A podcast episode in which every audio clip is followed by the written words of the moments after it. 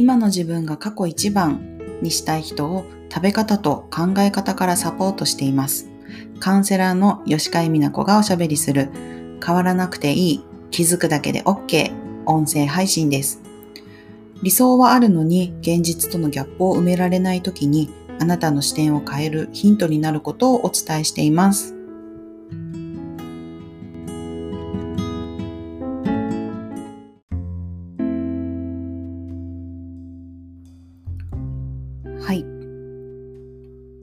コーヒーを入れてる時に気づいたことをこの間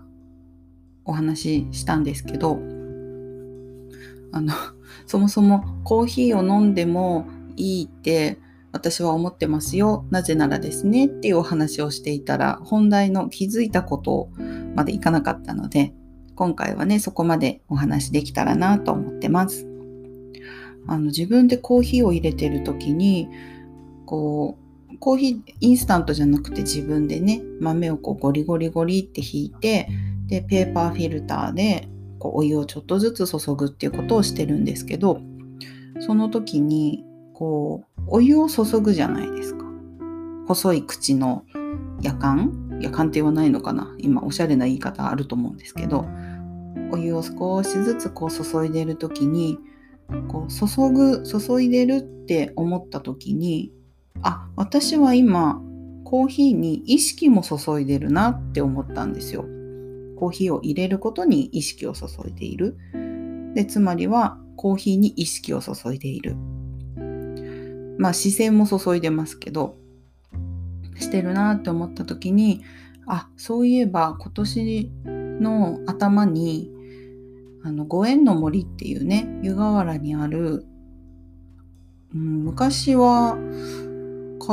割烹あ違うな。料亭旅館だったのかな。そこが今はねあのリニューアルして人生が変わる宿っていうキャッチフレーズをつけてあのされているところがあるんですけどそこの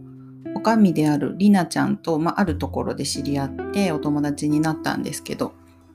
まあ、そのお友達になった経緯からりなちゃんって年上の方なんですけど呼ばせていただいていてでそのりなちゃんがですねご縁の森であのみんなにコーヒーを振る舞ってくれた時に発注コーヒーなんだって言ってたんですよ。で発注コーヒーって普通発注って言葉を聞くと、えー、発表するの発に、えー、それこそ注ぐかな？注意するとかのね発注を皆さんこう漢字変換されると思うんですけど彼女が言っているのは発するのは一緒です。発するのは一緒なんですが宙がね宇宙の宙なんですよ。宇宙に発するオーダーするっていうあのことをねよくあのお宿ではそのフレーズをよく聞くんですけど例えばコーヒーだけじゃなくって屋上のテラスっていうのかな？昔温泉温泉じゃないや、えっと、露天風呂か。露天風呂があったところをテラスにしていて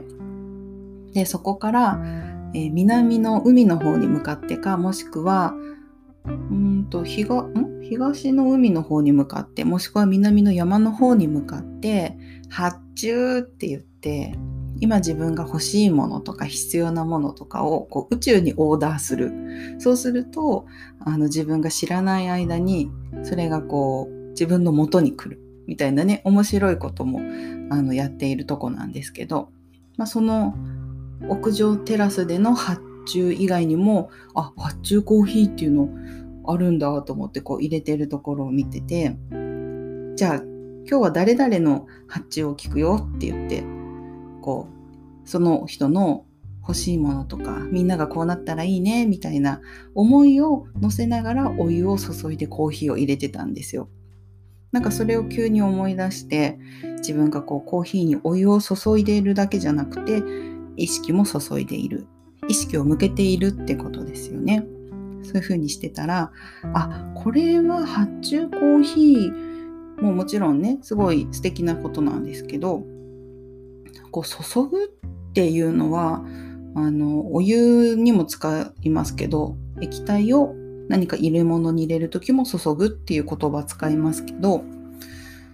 意識を注ぐこともそうだしあとはうんと何でしょうね例えば辞書を引いてみるとあ流し入れるまた容器に水などを継ぐことを言うみたいですね。あとは、えー、もっぱらその方へ向ける。一つのことに集中する。心血を注ぐとか、視線を注ぐとか、全力を注ぐ。ですよね。やっぱりこれも自分の意識じゃないですか。気持ちとか意識とかをすごく集中することだと思うんですけど、あの、なんでそれをコーヒー入れる時に大切だなって思ったかっていうと、それもやっぱりこう自分のやがて体になるものをそこで作っているんだからそれを飲むのは、まあ、自分だったり誰かだったりすると思いますけど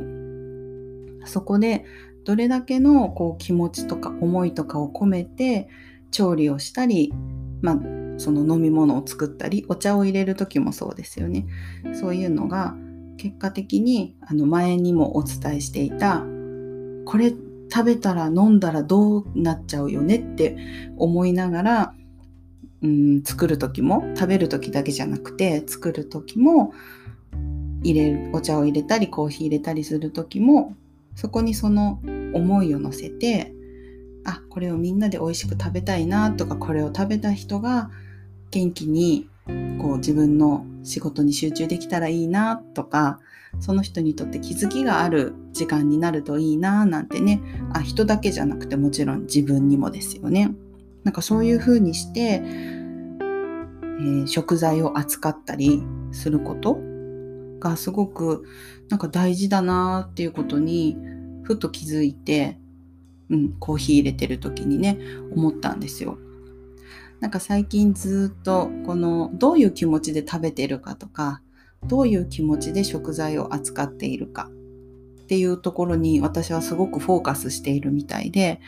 うん、でもなかなかねこう今って忙しい方が多かったりとか時短とか簡単とか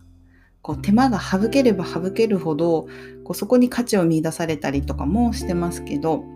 本当のところはねどうなのかなって思ってこう時間ってあの削れるものもあるかもしれないですけどやっぱりこうこれだけは絶対かけた方がいい時間とかここは取り除かない方がいい時間とかもあると私は思っているので、うん、なんかそういう時に私は豊かさを感じている気もするんですね。なんか手間をかける心を込める、うん、そういうことをあのみんなが意識してみたらどういう世界になっていくかなっていうことに私は今興味を持っています。今日もお聴きいただいてありがとうございます。